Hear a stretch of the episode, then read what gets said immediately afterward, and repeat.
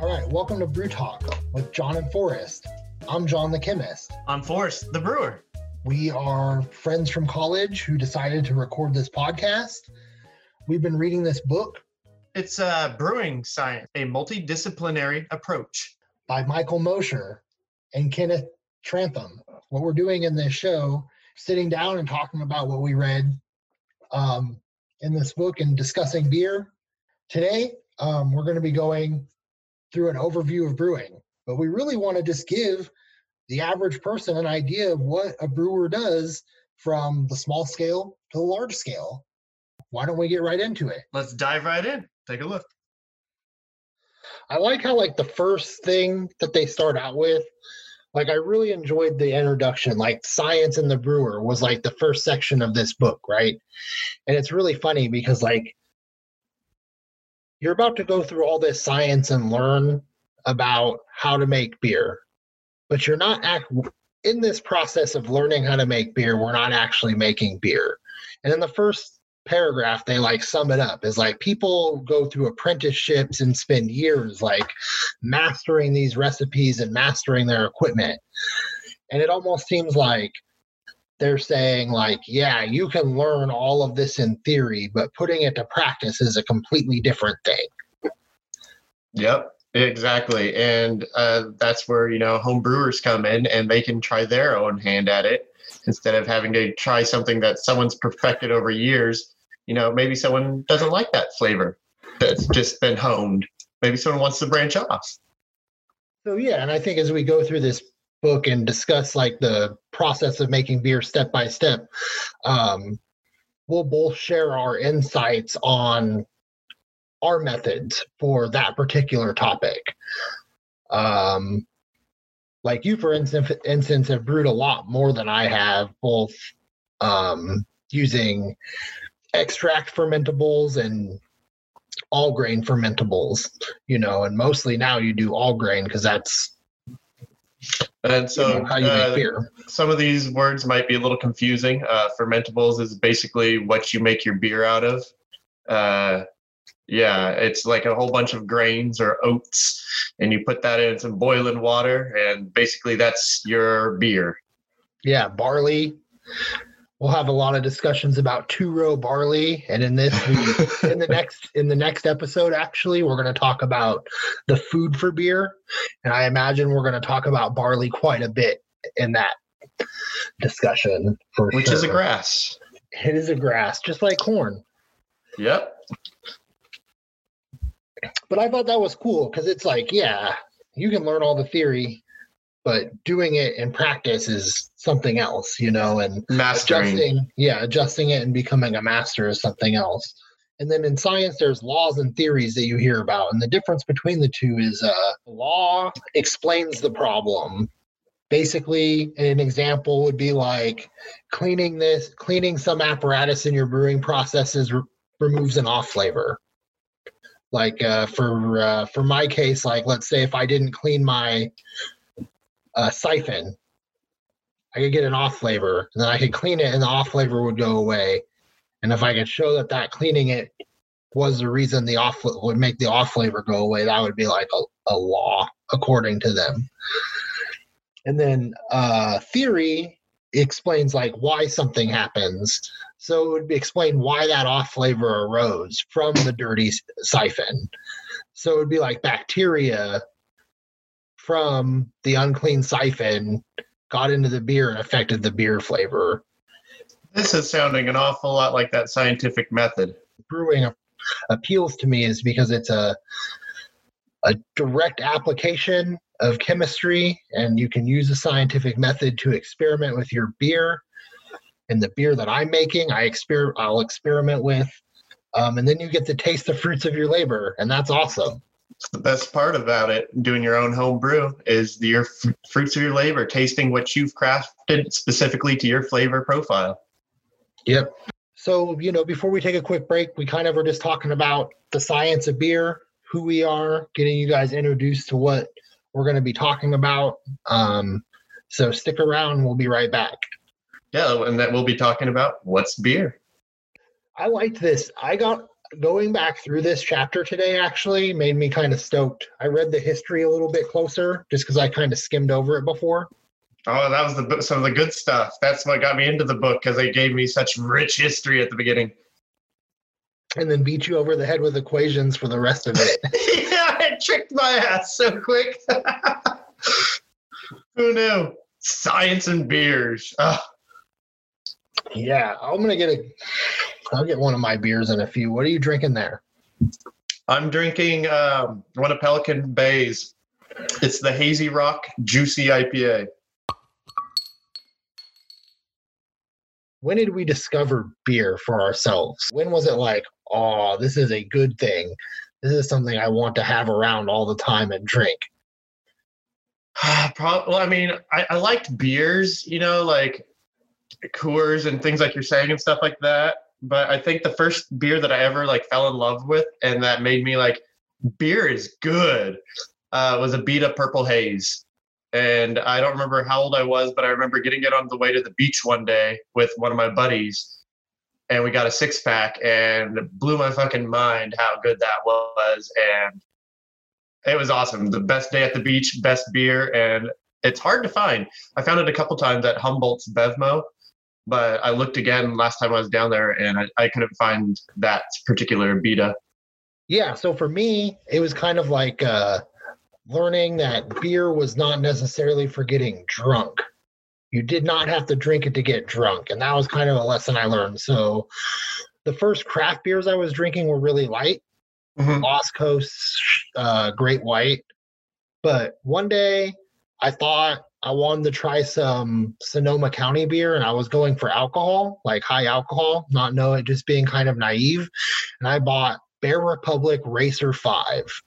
There's nothing wrong with that. Nothing wrong with that. I feel like that beer taught me a lot. Just the first one that I had taught me quite a bit about like beer is not just a chaser. It's not just something that you drink 10 cans of or a 12 pack of that tastes like water. Beer can be something that you sit down and drink and enjoy You savor and sip. and you savor. And that was kind of it for me was this Bear Republic Racer 5. Just it's like what 8%, 9% alcohol, something crazy, like a really dark IPA, I think. That's funny. Let's see what that is. Yeah, Abita Purple Haze is much lighter than that. I think it's maybe a four to six percent. It's a fruit beer. It's like a raspberry wheat beer. Ooh. 7.5. No, when I was in Humboldt, I had one go to, and that was the Steelhead Pale Ale, hmm nine times out of 10.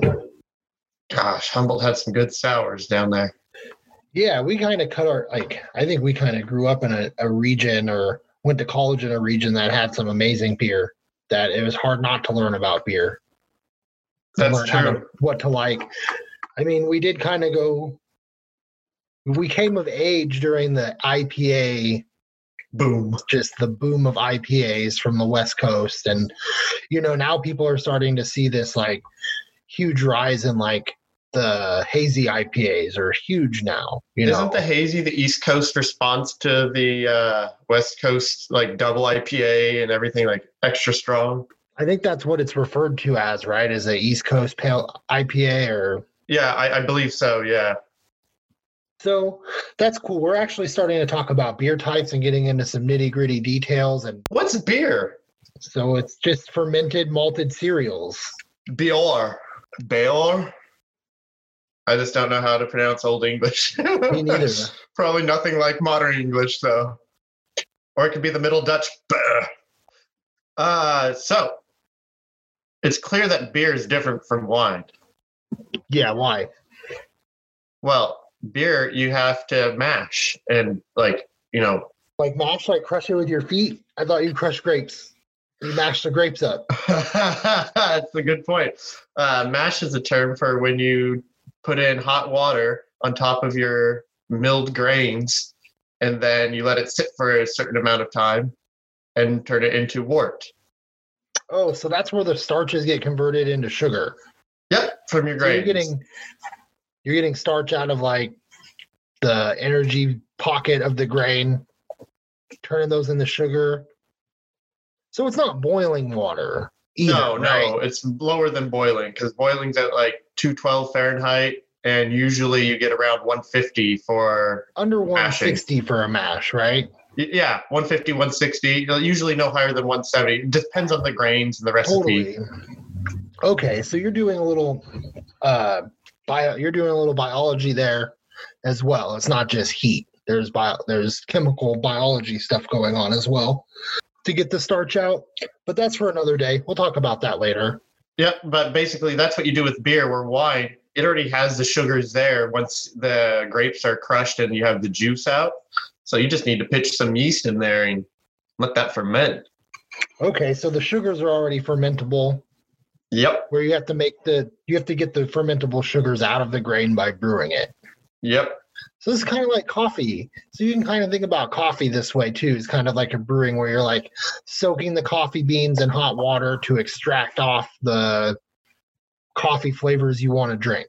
Exactly. In case you're trying to extract the sugar off of the grain, exactly. feed it to yeast, I guess, and turn it into alcohol. That's how we do it. Wine is also just like mead. It's a honey wine, which is a mead. Yeah, and you can add all kinds of fruit and other flavors as well, right? Of course. And that's the best part about it. You know, making all your own flavors and styles. So this is going to be a, a reoccurring theme where we bring up meads quite a bit because Forrest is a mead man. He Love it. makes a lot of meads. So I'm going to ask him a few questions about meads throughout this. Um, does adding fruit and different flavors to the mead increase its diastatic power? Do you remember diastatic? So diastatic is the amount of potential alcohol that can be made by the sugars in the wort And well, so so it's that's a tricky question to answer though because it depends on your yeast because all yeast has a tolerance too on how much alcohol it will produce. But yes, the- like clearly yes, uh, uh, different fruits have different amount of sugars in them, and depending on how much honey you use, that's adding the sugar as well. So you have multiple sources of sugar, which will increase your diastatic power. That is fermentable sugar, but depending how much what type of yeast you're using it may not be fermented sugar it might just be residual sugars left over and then a sweetener in your mead do you usually have your meads like um dry or sweet i aim for dry. Sometimes they end up a little sweet because of my miscalculations but uh, i aim for dry because usually the fruit notes just take over and it still comes through as you're getting something sweet even though it ends up very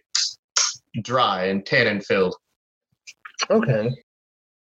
Sweet. So wine and beer are different. Very. Wine seems easier to make. Super duper lots easier okay cool um basically throw your fruit in a bottle shake it up throw in the You know, yeast let Let's be go. honest. If you wanted to make wine, you just do it super easy. You just buy a jug of juice from the store, pour in your yeast, and put an airlock right on top of that jug. Bam. We call that hooch. So speaking of like ingenuity in beer brewing and making beer and alcohol, it looks like the first beer recipe that we've seen like written was about 4,000 years ago, a little bit less than 4,000 years ago, 3,700 years ago, give so you're saying that would be approximately in 1700 BC sometime. Yeah, exactly. So 3,500, 3,600 years ago, Mesopotamia. But something that's cool is that China may have had a recipe or may have had beer, not a recipe, 9,000 years ago in 7,000 BCE. What? You have a brewery near you named after the goddess of beer, Ninkasi. That's in Portland, I believe. Or is it? Yeah, I believe it's in Portland. So Ninkasi was a deity worshipped by Sumerians, so Middle Eastern region, and she was the goddess of beer. And now there's uh, breweries named after her in hopes that she blesses them with good flavored beer. And Yeah, I enjoyed their stuff. I still have it on occasion because it's so close. It's readily available. The beer, uh, beer used to be called Ka by the Sumerians. That was fun. But the best one was the ancient Egyptians. Booza! I like uh, Sikra. Sikra, that was Babylonian. I always think of like, you know, we just call it beer all the time or booze or something like that, but it would be fun to use one of these old terms once in a while. Throw in some lingo. Grab me a booza from the, or at least like maybe incorporate it in the name of a brew. Try to brew an ancient recipe and then call it some ancient name that would have been like appropriate for the time. Oh, that's what I'm going to do. Plus one booza. Yeah, and you just do use like try to use an old recipe with some corn and and shit like that. Whatever the ancient Egyptians had or Sumerians had, it's got to be something.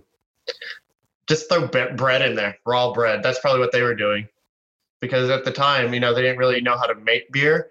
They just knew it came from bread, so they would just make bread soup and it would ferment for them. so it'd be gritty. And that's also kind of why it's called liquid bread to this day, you know, in Germany, and why it's sold as a food and you can get it at all hours of the day. So I just want to touch on volumes because we're going to talk about different volumes throughout this podcast, you know, and then so like typically we think about beer as as far as a pint goes and a bottle of beer is about a pint and a can of beer is about a pint, but not quite. Pints are kind of bigger than that. Um, but then the home brewer, like you and I, brew five gallon batches when we brew. Yep, and then I use kegs, but I don't use full kegs. I use uh, Cornelius kegs. So a Cornelius keg's like a soda keg. That Yes. soda used to come in in like the 70s and 80s before the bag in the box, the modern bag in the box came Yep, about. also known as a corny keg. Corny keg, exactly. And then beer kegs are slightly different, different attachments, different filling procedure. Yep. That's more advantageous for a brewery to fill than a home brewer to fill. Would be my my guess or what I my understanding of it. Um, so in the United States, a barrel of beer is about 31 gallons.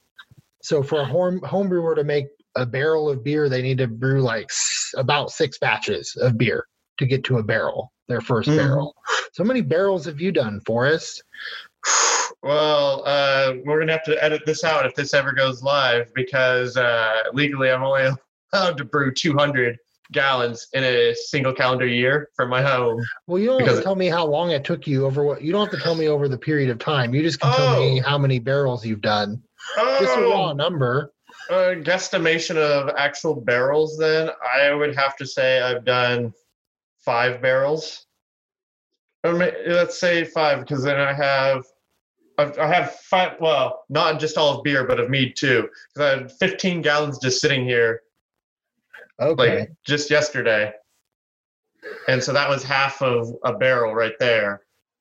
Uh, then there's other measurements for liquids, but barrels and pints are probably the most important for us and probably how we'll describe it. Sometimes liters, just for general purposes, liters and gallons are easy to use.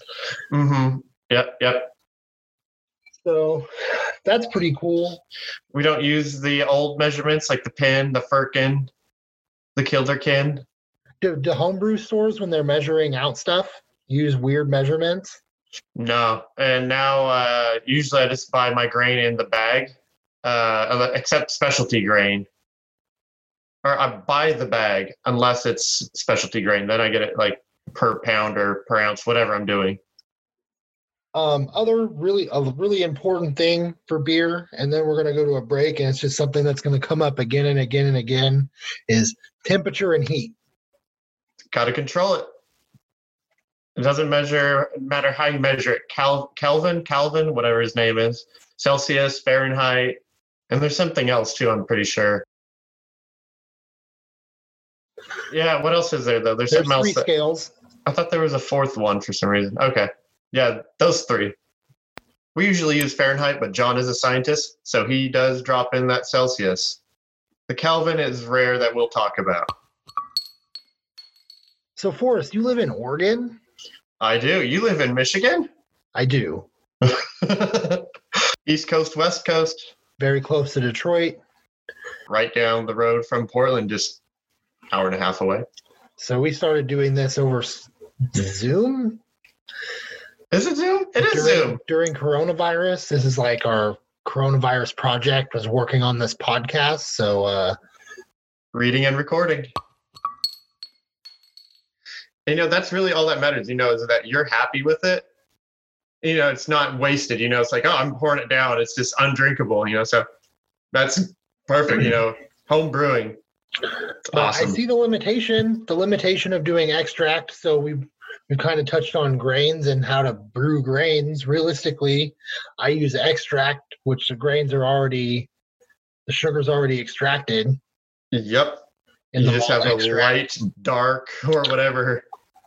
Yeah, you get you know kind of one type that you get, and like you know you can alter things with hops. You know, there's other extracts for sure, but You need to control your grains. That's really what makes a beer. Weight is actually very important in beer because you know you, you have to weigh the amount of grains you have, and if you're a home brewer, the easiest way to measure water is not by trying to measure you know gallons at a time. It's just putting it on a scale and seeing how much that weighs. Yep, I, I actually have a floor scale that I just throw one of the little uh, heat mats on, and like you know just a scale that for a person that you stand on throw one of the little heat mats on there and put the pot right down on there. Gives me a readout and I know where I'm at. Yeah, I can't wait for you to get into all grain. It's going to be so good for you. what was this? Yes, Virginia, beer contains alcohol. Yeah. So oh people- yeah, yeah, it it looks like people didn't really realize that beer had alcohol in it because it had such a small amount, and it was like a good drink that didn't spoil. Kind of like kombucha, like a low alcoholic drink like kombucha that doesn't really spoil that easy. And then once they start getting better at it, it starts getting you tipsy. So this is what makes like good brewers a good brewer, right? Is they have the beer that gets you the drunkest. They got the best yeast on their boiling stick or whatever. Oh, this is basically yeah, and you know what? This is how then they started to measure how much blood alcohol content and how much is too much, and how you have to have the government warning and all bottles being sold. Yep, America's had kind of a turbid relationship with alcohol. You know, we still feel the effects of it. Like you were saying, you know, you can't really dis- or you can you have a limit to the amount that you're allowed to brew per year. You know, and that all kind of comes out of these like stringent alcohol laws that the US has. I think it was only in like as recent as 2014 that Oregon started to allow home brewing. Before I think it was against the law. So I mean, it's like yeah, they have all these laws from Prohibition era that uh, yeah, America has problems with alcohol. Yeah, I've heard about like um I've heard about like brewing competitions and stuff like that in some states not being able to happen because the states um home brewing laws don't allow for on-site sales of some beers or serving of alcohol at certain types of venues and those venues include the venues that these types of competitions would be held at. Yep. So you know how many drinks that I can have legally uh, for my blood alcohol content based on my gender and weight? Like one or two probably. Uh, well, if I want to be at 0.06, you know, which is below the limit of 0.08, yeah, I, I'm at two. I'm at three. I can have one more than you. Honestly, though, dude, I wouldn't even drive after three. Look, I'm going to be clear and say it. If you're listening to this, don't drink and drive under any conditions. Even one drink can cause an accident. So, a short history of beer. Yeah, yeah, that's it. It's pretty short. Okay, and then uh, then It basically caught on because people liked it and it was safe to drink. Well, it caught it caught on, and who was the biggest nation in the world at the time, spreading everything fucking everywhere? I guess not a nation; they were an empire. The Romans. Yeah. They built roads and they traded, and they brought everyone beer and their wines, and they're like, "This is good. Let's make some more of this." And then styles blended and Yeah. But these fermented drinks basically are safe to drink, so they catch on all over the place. Exactly. And instead of water, which can go bad, you know, these would stay uh, good for uh, you know, long periods of time. They can make it stronger even instead of making their beers with water they'd make their beers with other beer and give them super beers for the travels super beer. So that actually raises a pretty interesting question for me. Um, have you ever added liquor to one of your beers to increase the alcohol? So there was one recipe that I was considering doing, uh-huh. but I decided against it because it called for a whole 750 milliliter bottle of rum to be added to it, and it was for uh, pirate beer, and I was like, dear lord! I mean, that's not a lot of liquor for a whole five gallon batch, but it brought it up to like 11% or 12% beer, and I'm like, I don't know if I want five gallons, you know, just killer beer ready to drink on tap. I mean, that's not something I want to do every day. I want something I can drink, you know, out of the keg, enjoy it. So I, I try to keep my uh, percentages lower. Just because you can, should you? you know exactly like you can and there might be you know occasions for a celebration you know like a christmas beer when you're gonna have the whole family mm-hmm. you want to get them liquored up well let me start this off first gruit used to be the way that we brewed beer, like we as humans, way long ago. Then that what became taxed and secured by monarchies and higher ups. So people started looking for alternative methods. Oh yeah. And then we came to hops and now I lost my train of thought because I just needed to get to hops and I forgot what I was going to mention here. So gruit was like kind of a thing that um governments or whatever you want to call them i don't know if you can they're like governments i guess but these feudal lords or whatever would make brewers put in their beer to kind of impose a tax and to limit the types of flavors that were allowed for beer so that they couldn't have like run away with the market, like somebody run away with the market with their own recipe and stuff like that, right? Like it was just a way of normalizing things, oversight, Con- controlling. That's why hops were started to started to be used because you know it gave, uh, I guess not. I don't know if it was similar flavors, but it gave imparted bitter flavors, and it also allowed it allowed it the beer to be uh, transported and stored for longer periods of time.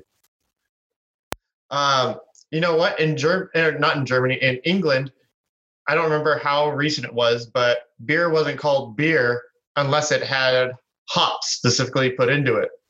Otherwise, it was just an ale.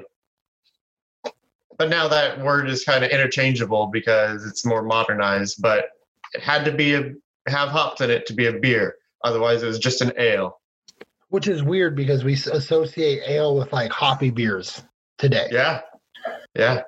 I just associate ale and beer as the exact same thing now. Like when I hear it, it's like, oh yeah, they're learning beer, about beers yeah. too. I understand what an ale is. You know, it's just a more rich, you know, malty feel instead of hoppy feel in your mouth. And so it's like I understand where they're coming from if they want to call it an ale, but yeah. What? But what about IPAs, which are very hoppy? Those are ales. Well, those are India Pale Ales. So what uh, separates uh, nothing. them? I have no clue. I, I guess it's very it's difficult. difficult. Uh, this lingo. Yeah. Yeah. I I try to like put them into boxes it, as well. It doesn't work. It doesn't work with beer. Hard. Beer's just beer we will define like we are going to define what an ale and uh lager are and the difference between that and that ends up being like the two big branches of beer and they're separated by the yeast and then within those things within those branches comes a bunch of different flavors and variations and amalgams of the two and a lot of times the recipes are the same except for how yep. you treat and the then yeast. the temperatures too very similar so I think that's what separates the ale. Like, you know, these these early early European variants are trying to figure out like what the difference is, but it really comes to like uh microbiology needs to come in and explain like what yeast are, what's happening in the fermentation process for beer to really define its categories and understand why beer falls into these different categories becomes kind of a scientific thing than what you know some government who's trying to tax one thing is deciding versus taxing another thing you know what i mean So you need to. It looks like you need to get another beer. Maybe we should take another quick break. So, you know, lines are often chosen for Navy ships to prevent scurvy. Because limes are chosen, sailors were often known as limeys. limeys what does this have to do with beer Oh, well, you just have to consider storage and how it would be stored for long voyages. And so that's why they used hops and things. So other fruit probably could prevent scurvy, but citrus fruit stores particularly well, right? That's is that the reason why? I'm not sure behind why Yeah. they chose that. Well, it's better than the grog, sucking down those limes. You'd have to do it uh, to drink some of the grog, the grog that would go bad with algae in it. You mix that with Oh, is grog like beer No, made grog from is liquor. water? it's rum that's mixed with the dirty algae water and some other spices to chase off the horrible algae rotting flavor. And the rum was there to sterilize it. And then you just chase it down with the lime afterwards, like you're doing a shot. You drink your grog, suck on a lime. Why would you be a sailor back in the day? In the new in the new world or the colonies, the American colonies, they were like they were enacting laws to make sure beer was good because they didn't want just any old brewer showing up trying to sell their second rate product. They were pretty particular about their They beer at were. this point. And I think a problem was that when they got to the New World, they couldn't get the grain growing and they couldn't make their beer the traditional way that they had intended. so like is that change like uh do they start using more corn or do they change the barley that they Yeah, use? actually, they- the Native Americans showed them how to brew their version of beer that they had always been making using corn. So then that's where uh, the modern American beer came, where it has a mix of the traditional, you know, grains from England that they were using with the corn and like the cereal grains here in America. So corn, you do like a seventy-five percent about barley, twenty-five percent corn in these types Oh, of recipes. you know, you think? well, I the don't Native know. Americans were using all corn. They weren't using any grain at all. And so, What was the name of this? there was Uh, a name for this. yeah, uh, I, I don't have the name of it in front of me, but uh, I, I think they still make it in South America. And the way that you have to break out the sugars in the corn is you actually have to chew the kernels and spit them out. And so you're always going to have a little bit of that brewer's spit in your corn. So if I'm making it, I don't care, but I'm going to get milled corn nowadays, you know, or flaked corn. Absolutely. And back in the day, some of this, and even today, some of these like areas where you can contaminate your beer are taken care of during uh, the boiling step, which happens after you'd get done doing your uh, mashing. Yeah, after you get done making your mash. I don't know. Hamilton's not in this book, Well, bro. George Washington is, and he was quite the skilled brewer. After he chopped down those cherry trees and made room for all his wheat and grain, whew, what I hate, Maine and the Maine laws. What are the Maine laws? They have stringent alcohol laws about what you can and can't brew. Uh, those are, or no, it was 1851, I think, is when they adopted it. But that's where they outlawed beer. It's like the prohibition. And in 1855, 12 more states followed suit. And they're like, oh, we like the Maine laws. Make beer illegal. I guess they do like they take a little bit of break so the country can go to war. They're like, time out on temperance. We're going to war. Wait, was there prohibition before prohibition? Yeah, this is before Prohibition. Prohibition's not I didn't like know the that Maine 1900s. was like. Shit, I didn't know that Maine was hating on liquor way before Prohibition. like they were paused before the Civil War, and then the movement started back up after the Civil War and after the rebuilding of the country started again. What made once they had Prohibition, and then it was repealed in the 30s? What happened to make it repealed? Was it people just looking for a stiff one, or is there just so much underground bootlegging going on? They're like, yeah, let's just make it legal. It's not even a point making it illegal anymore. Also, the Great Depression. Wasn't that the? Oh, it was. But I think at that point, like I think most Americans and America was kind of realizing that like these prohibitions on stuff just didn't work anyway, as well, right? There's a lot of factors that go into the repealing of an amendment because it's Yeah. an amendment in the first place. Well, there were so many, so little breweries back in America then. It would have been so nice to start off because there were under 100 breweries in the 1970s. 1917, we're in the middle of World War One. Oh, and then, yeah, there's a lot of anti German uh, sentiment Germany, going on. There's anti-German sentiment in America at the time. They have legal rights to be open. Well, not if we freaking make an amendment to stop them. Most real Americans don't need alcohol anyway. We're freaking. So I think that you know the the market for beer. You know, there's a lot of things to consider. You know, there's a market for beer. There's historical uh, events that are happening. There's geopolitical and local political events that are occurring that drive America towards Yeah. prohibition. And there's racism and all kinds of stuff that goes along with the way that that came about.